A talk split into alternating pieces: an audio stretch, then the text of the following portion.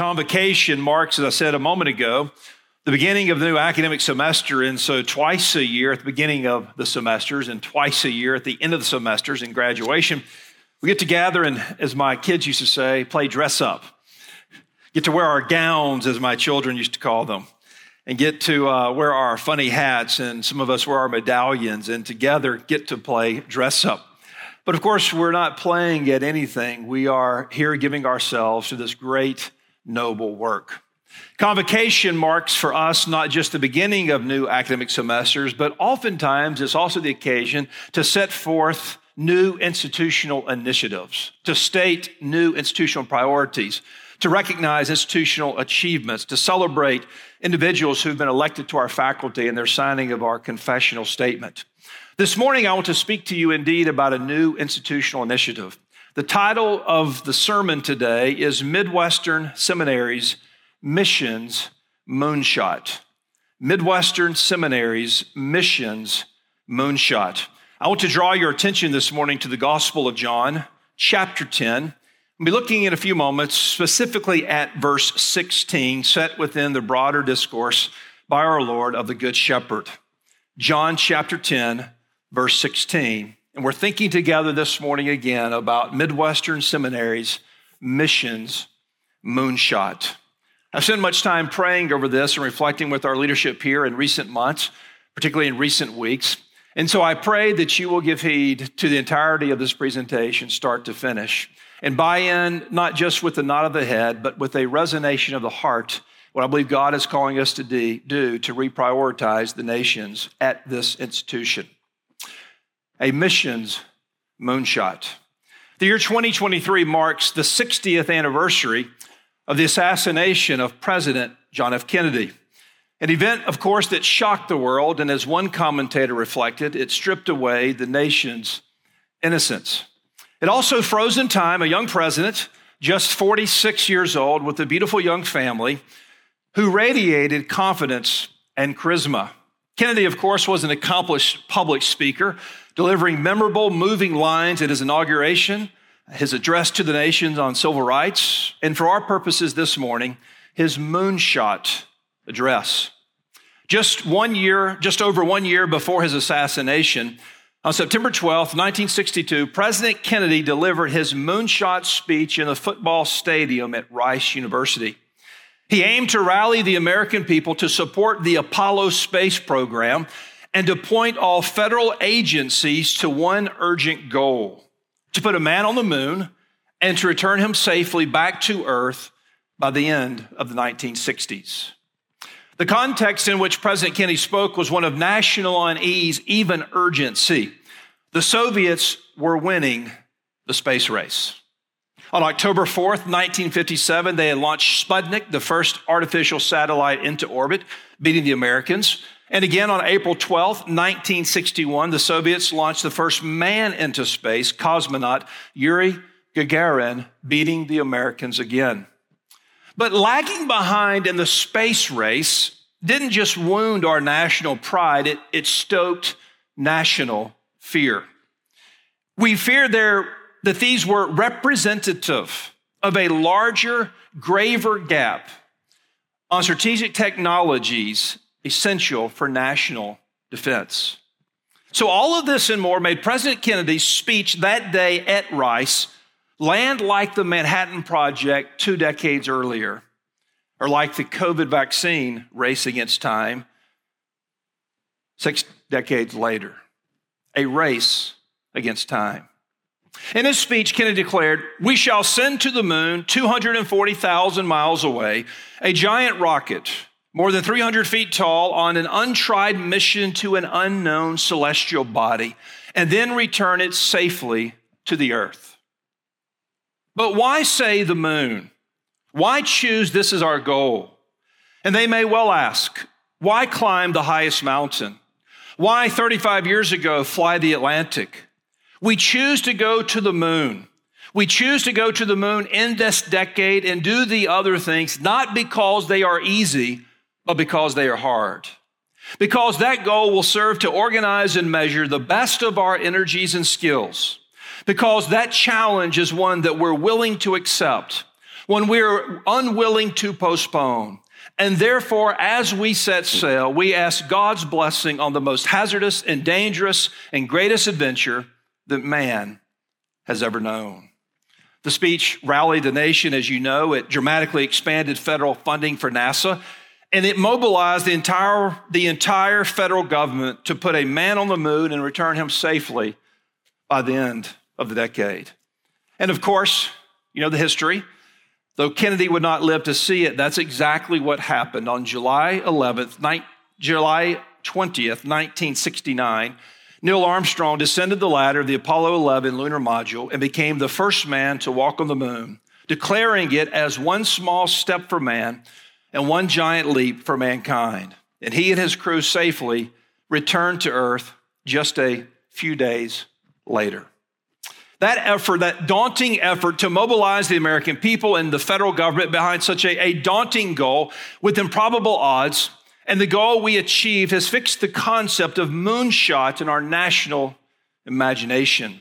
And the phrase moonshot has been incorporated into our national vocabulary. It's shorthand for a goal, a goal that is so big and, and so daunting and so ambitious, so large that requires special collective effort, sacrifice, and determination. In our context, we would think of it as a goal so big and so large that it is unachievable left to our own energies and devices and resources. Unachievable without God's favor, God's blessing, and the full buy in of God's people. So this morning, I want to say on the front end of our time together. What is our missions moonshot? I want to stay on the front end institutionally. We are aiming to produce 100 missionaries per year in the years ahead. I did not say amen, amen. Joe likes that. I did not say call 100 missionaries a year. God calls. I did not say even send 100 missionaries a year. We are not a sending agency. I didn't even say graduate 100 missionaries a year, though surely the vast majority of those will be graduates, though some may go overseas while still in their studies. By missionary, we mean individuals who are committed to overseas service to unreached or underreached people groups for at least a minimum commitment of two years. So, for instance, our goal of 100 would not include short term missionary trips, nor even summer service like through our fusion programs. But to see God do here in the years ahead a deepening and expanding of a Great Commission work so that annually we get to see and celebrate 100 or more students slash graduates going out to the nations. And I don't mean this just in some like generic, general sense where we kind of sort of think we're roughly producing that many. I mean in a countable, defined, identifiable group of men and women who annually are being called to the nations. So let's put this in context. What does this mean for us? First and foremost, the International Mission Board, not our only, but certainly our primary missionary partner, they need 400 new missionaries every year to go overseas. Due to natural attrition and people retiring and rotating off the field for other ministry and missionary opportunities, they need 400 new missionaries every year, the IMB. And currently, they have more resources than they have men or women stepping up, having been prepared to go fill those slots. Our best assessment here internally is that over the years, we are likely producing dozens, several dozens of those that we can clearly identify. So for us, this would, this would look like a, doubling, if not a tripling of, of those we can identify and count and know that we are sending forth to the nations with the IMB or with other similar evangelical partners. We also draw a line from this goal back to our strategic priorities that we unveiled this past fall about the next five years. And strategic priority number two, as many of you recall, was student success. And this is what we stated. Midwestern Seminary and Spurgeon College's greatest urgency is to produce graduates in sufficient numbers and of sufficient quality to meet the needs of Southern Baptist churches. We thus prioritize a robust enrollment because of the growing needs of our churches and our mission boards. The urgency of the Great Commission and of our commitment to train God called men and women for the church and for the kingdom. Yet quality of graduates equals quantity of graduates in importance. Therefore, we seek to train the whole person, preparing students for a lifetime of faithful gospel service. So I want to frame our thoughts this morning a bit more deeply from verse 16 of chapter 10 and then and then think about what this means for us together institutionally those in the room today and those of course far beyond the room who are identified with this institution as students and as servants. John chapter 10 we find ourselves in this great discourse where Jesus speaks of himself as the good shepherd. One of seven I am statements our Lord gives Chapter 6, I am the bread of life. Chapter 10, here, I am the, the good shepherd and the door of the sheep. Chapter 11, I am the resurrection and the life. Chapter 12, I am the light of the world. Chapter 14, I am the way, the truth, the life. And chapter 15, I am the true vine. And every time our Lord makes one of these I am statements, his Jewish hearers know exactly what he's claiming. It's a statement of his own deity, claiming to be equal with the Father. That I am statement harkens their mind back to Exodus chapter 3, the way Yahweh revealed himself to Moses through that burning bush. Tell Pharaoh that I am has sent you. And so every time Jesus speaks this way, the Jewish crowd's eyes light up, cha-ching in their mind. They know exactly what Jesus is claiming. Here, beginning in verse 1, all the way down through verse 39, is this extended metaphor. Excuse me this extended good shepherd metaphor, a sustained metaphor that runs throughout this passage. And we see here, if we were to spend time in multiple sermons, we would see Jesus presenting himself as a, a, saving shepherd in verses 7 through 9, and as a satisfying shepherd in verse 10, and as a sacrificial shepherd in verses 11 through 13, and as a seeking shepherd in verses 14 through 16, and as a sovereign shepherd in 17 through 21 and as a secure shepherd in verses 22 through 30. But our interest this morning in particular is of verse 16 and the couple of preceding verses, verses 14 and 15. So read them with me in verse 14. I am the good shepherd, and I know my own, and my own know me. Even as the Father knows me, and I know the Father, and I lay down my life for the sheep. I have other sheep which are not of this fold. I must bring them also. And they will hear my voice, and they will become one flock with one shepherd. Verse 16 again. I have other sheep which are not of this fold. I must bring them also, and they will hear my voice, and they will become one flock with me, one shepherd. So, within this majestic discourse on the Good Shepherd, is what John Piper has referred to as the greatest missionary verse in all the Bible, verse 16. A verse that God used in the lives of individuals like David Brainerd and, and William Carey and David Livingstone to capture their imagination for the nations, to capture their hearts for distant places.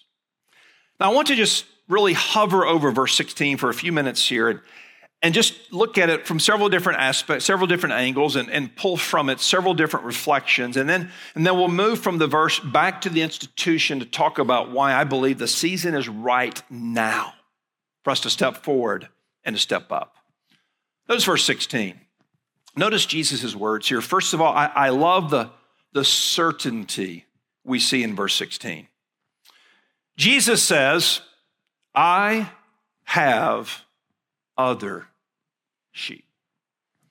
Jesus does not say here, I want other sheep or I desire other sheep. He says, I have other sheep. Notice the certainty that runs through this verse, in fact. In fact, go back to verse 14. I'm the good shepherd. I know my own. My own know me, a certainty of relationship. Just so much so as the Father knows me and I know the Father. I will lay down my life for the sheep. Verse 16, I have other sheep. They're not of this fold. Then notice again the certainty I must bring them also. Notice ongoing in verse 16, they will hear my voice. They will become one flock with one shepherd. Brothers and sisters, there is a promise in this verse, a promise that should heighten our expectation and our expectancy. That Christ has a flock that he is building, that he is growing for 2,000 years. And some of those, yes, are in and around this campus, and in around this city, and in around this state, and in around this region, and in around this nation. But many of those sheep are in all together distant places. Of course, our mind goes in this passage immediately to the great contrast here with the Pharisees, right? The Jewish people. And clearly, Jesus here is saying, most pointedly, that, that, that I have sheep that are beyond the nation of Israel. There will be an ingathering of a flock far beyond the sons and daughters of Abraham, physically speaking.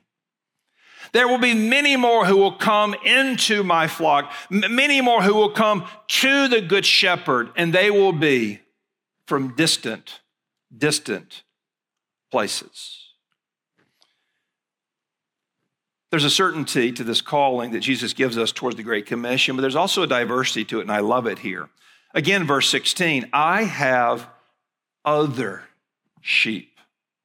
No doubt that registers as well with his Jewish hearers. Perhaps they, they find it offensive, perhaps they find it surprising, perhaps they find it impossible. These Jewish leaders were the original ethnocentrists. Everything went back to them and their beliefs and their customs and their heritage and their culture, etc., etc. There is a, a shocking reality to this verse as you reflect on that Jesus is intentionally raising their eyes, raising their gaze to see beyond themselves, beyond their own people, beyond their, their own house. I have other sheep. These other sheep are not currently of this fold. They're distant, they're scattered.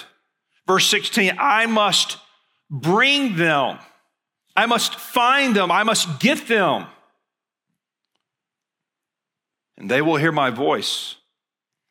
And they will become one flock with one shepherd.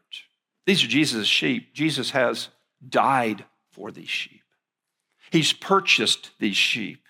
And he's saying to his disciples, and he's saying to us through this verse, that we are on mission with him to go and to find and to incorporate these sheep into his flock, for they he has set his love on them. A few years ago, I was uh, invited to be a part of a, a, dinner, my wife and I, with a few other, few other seminary presidents and, and their spouses, and um, and we were, it was in the Dallas area, Dallas, Texas. And there was a little dinner gathering, and uh, it, it, was at this like really nice restaurant. And we were told that some third party group or individual, whomever, had, had sponsored this dinner. So they wanted to like, like bless these seminary presidents to come to their spouses to a really nice meal. And so we go to this restaurant. It's like a really nice restaurant. We go in the restaurant, and uh, and uh, and and the um, the it was in the, the context of ETS week. And we go to this restaurant and uh, we, we go to, and they say, there, there's a private room down there. So you go to this private room. This private room is like really nice, okay? And you go in this private room and we're sitting there and it's just a few of us there. And, uh, and you're thinking, my goodness, this must cost like a zillion dollars that someone's paying for. Glad it's not me. And it's this private room inside this very high end restaurant. And it's like, and, and, the first thing we're told is we had, uh, you know, uh, uh, someone, I don't know who, some, someone wanted to sponsor this meal just to bless seminary presidents, their wives. Okay. So we sit down, and, uh, and then we notice there are a number of empty chairs. Well, evidently, a couple of those, like, like a third of those who were going to be attending this meal, they had travel complications that meant they, they were not able to be there. And so there was like a third who were supposed to be there were not there. And so then the host told us that, and, and to, make, to make matters more interesting, not only was has this meal been sponsored by someone else, this, this room came with a, a minimum purchase in this room. And of course, you got seminary presidents, we're not drinkers. And so, no, that's where like the, the, the tab gets run up, right? So you're not going to meet the minimum expense through alcohol consumption. And so, and so, so they're saying to us, say, so we're in this nice room and this meal has already been prepaid for by the sponsor who wanted to bless. And, and we have to meet this food minimum. And oh, by the way, a third of the people who are going to help us inch up towards the food minimum is not here. In other words, saying prepare to eat. And boy, eat we did. And uh, I didn't know if it was a blessing or cursing, but like wave after wave after wave of food kept coming at us, like these appetizer seafood towers.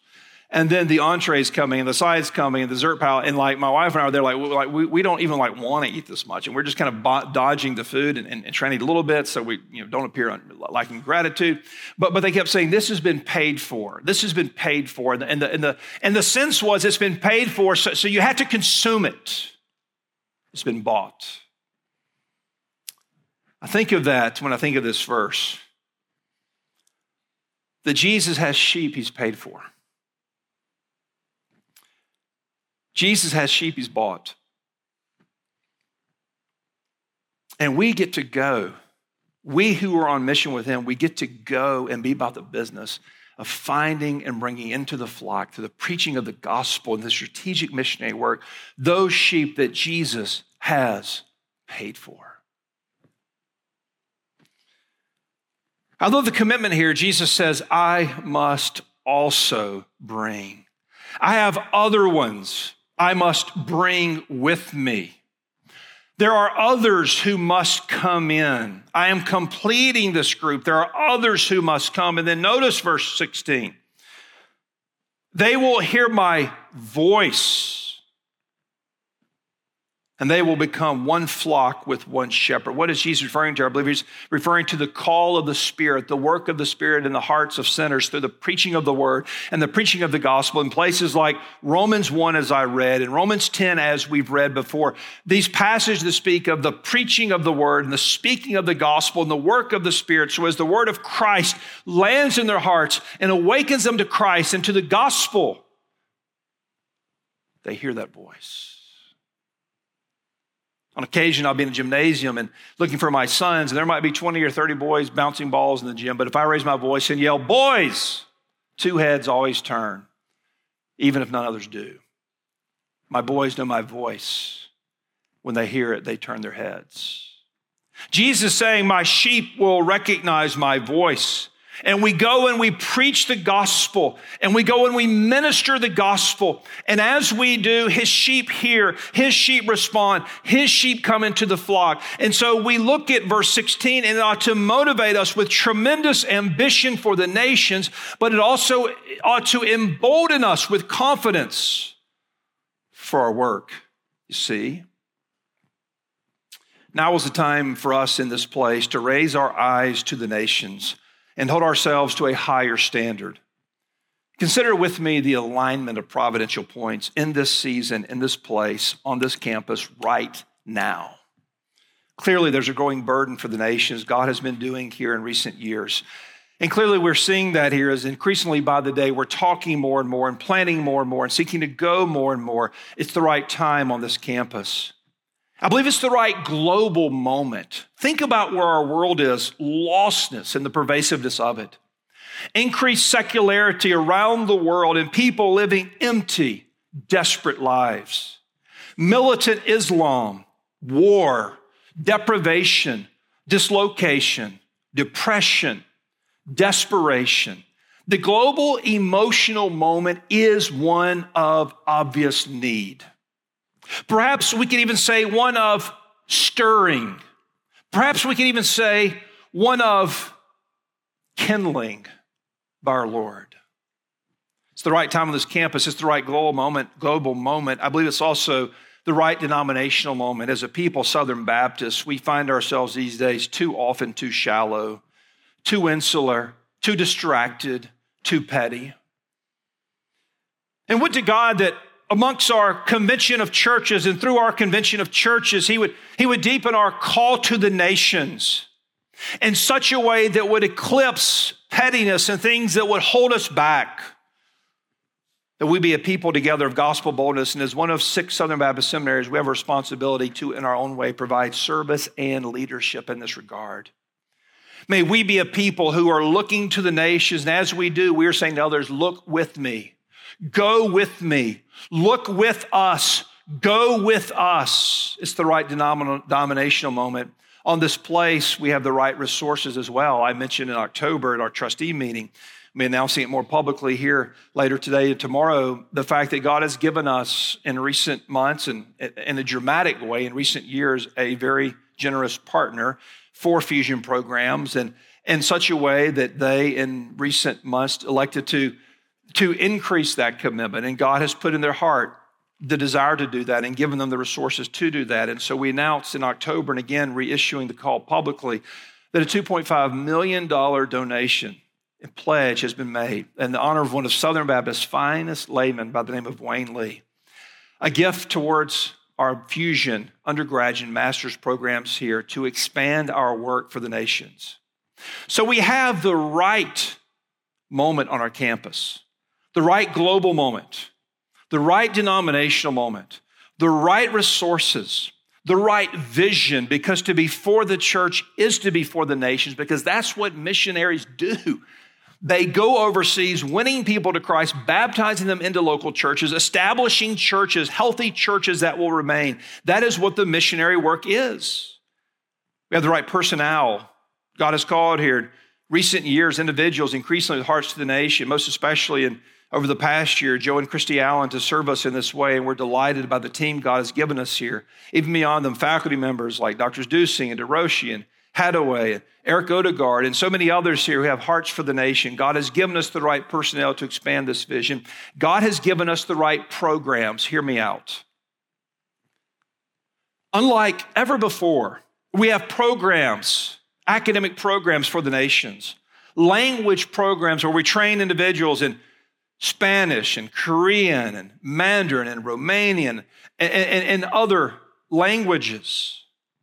We have academic programs through our global campus and online training, certificate programs, of course, our Fusion, a Fusion Master's program. We have the infrastructure in place to invest in a new generation of students who will become the next generation of missionaries, you see.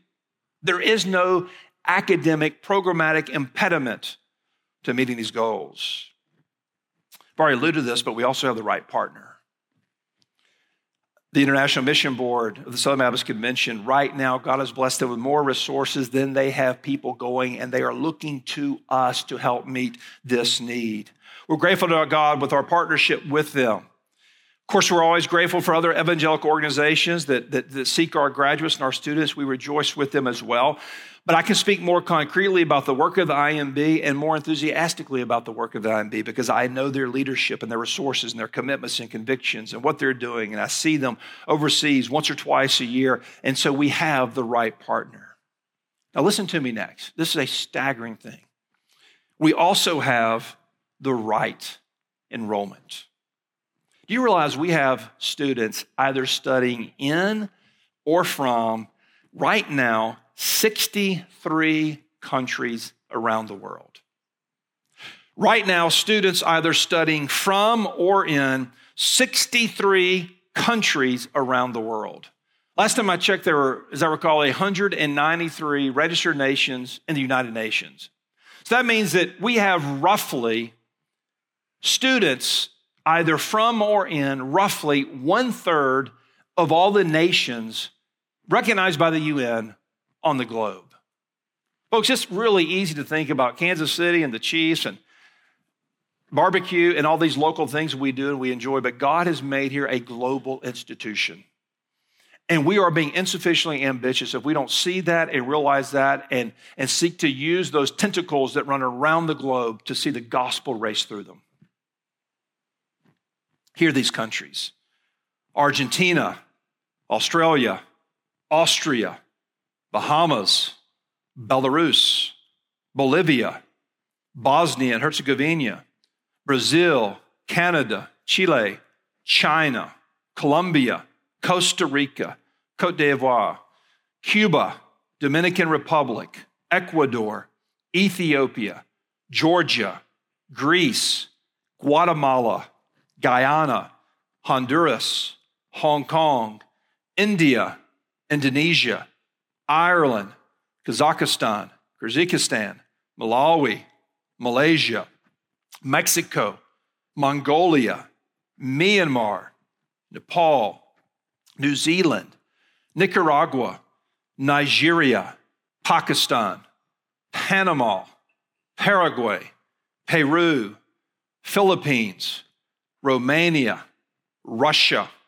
Senegal, Singapore, South Georgia, South Sandwich Islands, South Korea, South Sudan, Spain, Switzerland, Taiwan, Thailand, Turkey, Ukraine, United Kingdom, Uruguay, Vietnam, Zimbabwe. Right now, students from or in those nations. What I'm saying to you today, brothers and sisters, is God has given us here a reach far beyond any of us dreamt 10 years ago or perhaps even two years ago. And perhaps a reach far beyond many of us realize even this morning. And those tentacles are one that we need to maximize for the gospel. And I say to you, studying here today in the room or watching us via live stream or wherever you are, seminary preparation, one upside to it is it, it is this opportunity for this great exposure to the nations. Where you're in class with people from the nations, whether online or on campus, where you're interacting with people from the nations. And so it does tend to be this great intersection with other people, other cultures, other nationalities, other places. You see? And we miss a tremendous opportunity if we don't realize that, seize it. My wife and I went to seminary um, now just over 20 years ago for our MDiv degree. We were, we were from Mobile, Alabama, and, uh, and we were, got called me, uh, we became believers in, in the mid 90s, our freshman year in college. And uh, God called me to ministry a couple years later, and I served on staff at a church there in Mobile for a couple years. And then, and then the year's 2001, and we're really zeroing in on seminary, where are we're going to go. And, uh, and, and so, again, this is like a zillion years ago technologically speaking. I mean, there, you know, cell phones exist, but there, there's these like bricks you wear on your waist. Uh, you know, uh, the internet exists, but you just don't use it like now. I mean, you, you, know, you, you poke around on it. It wasn't an essential part of life like now. And so, moving to seminary, we planned to go to move to Southern Seminary in Louisville in the fall. And so, we, we needed to line up jobs and find a place to live and do the sorts of things one needs to do to move. And uh, so, so we decided that, that I would fly up to Louisville, like in, I think it was May, as I recall, and kind of finalize the employment we, would, we had nearly lined up and, and, and find a, an apartment for us to live in. And we, we just couldn't afford for both of us to fly up there. So it was kind of, okay, oh, okay, dear, you go. So I'll go do it. So I, I crashed at a friend's house in Louisville for a couple of days and had a loaner car to drive around on. And, uh, and, I, and, I, found us an apartment. My wife had given me, given me clear instructions. You know, please measure the cabinets and how much cabinet space we have, and measure the, the pantry, and so we know what you know what I'm working with here. So I found a little apartment uh, in the Lyndon area of Louisville, about 15 minutes from campus, Cantor Chase Apartments, and a quaint little part of town. Well, anyway, we, we secured the apartment, and a couple months later, we, we move up, and uh, we're unloading our stuff on the second floor apartment. And, uh, and we're there, and, uh, and I, I, rustled a couple friends who were at seminary I knew to come help us unload, and we're unloading things. And we're unloading things on the second floor of our apart- second floor apartment, uh, I kept bumping into on the first floor, uh, the stairs between the two, down by the first floor, a young man, like he was probably mid 20s, maybe early 30s, maybe mid 30s, and he appeared to be from India. And I bumped into him a time or two. Hi, how are you? Hi, how are you? And um, so anyway, I just kind of made mental note. Sounds like our the gentleman living under us is, is an immigrant from India. Well, anyway, we're there, and uh, you know, as the days go by, and, and, we're getting settled, and the evenings, my wife is cooking, you know, chicken uh, chicken enchiladas or whatever, and and we smell curry wafting upstairs. You know, you know, getting to know our neighbor. We bump into him a couple of times in the in the uh, in the stairwell and talked to him a little bit, and, and learned his name was Anant, and gathered Anant was from India. And so one day, my wife and I said, "Hey, hey, now that we're settled, we ought to invite India, uh, invite Anant up to dinner." and maybe we can share the gospel with him. I said, great. So my wife prepared a, little, uh, prepared a meal, and I kind of said, Night, can you come up to dinner? We'd love to get to know you a little bit. So there, there we are, sitting around a little, little, little table in this little apartment, and my wife has some, some food prepared, and I'm there, and my wife is there, and Anant is there. And he spoke English, but uh, it, it, wasn't as, as, uh, as clear as, as one maybe would, would want to follow the conversation carefully. But uh, we're there, and, uh, and we began talking, and I began talking about our, our call and where we're from and, and what we're doing in Louisville. And so I use that as a way to share the gospel, to transition from like, why do we move to Louisville? Because we became believers in Christ and we're here. And so I'm like midway through this gospel presentation, and Anant says, uh, Jason, I Christian, I Calvinist, I student at Southern Seminary. and in that moment, it was one of these golden moments in life where you realize, boom, God is a big God. the gospel is a global gospel. The gospel had reached him in India and called him to America to prepare to go back to where he was going to go to serve the cause of Christ. That is what seminary is like one small but important upside. You're thrown into a cauldron with a lot of other people. And it should broaden not just our cultural awarenesses, but broaden our international desires for the gospel. And as I reflect and look at what God has given us here in the full roll up, I think, brothers and sisters, we are missing the boat if we don't set ourselves to higher standards on the Great Commission front. So, what is our moonshot? Is to institutionally to produce 100 identifiable missionaries per year. To produce, not call, not send, but to produce. To identify them in our courses of study, and to shape them and prepare them, and to help connect them with overseas missionary opportunities. And as we do, we will go forth, and I believe we will go forth together and achieve this goal. And as we do, I believe we will look back one day and see in greater ways God has used this institution for the nations and for the glory of his Son, Jesus Christ. Amen.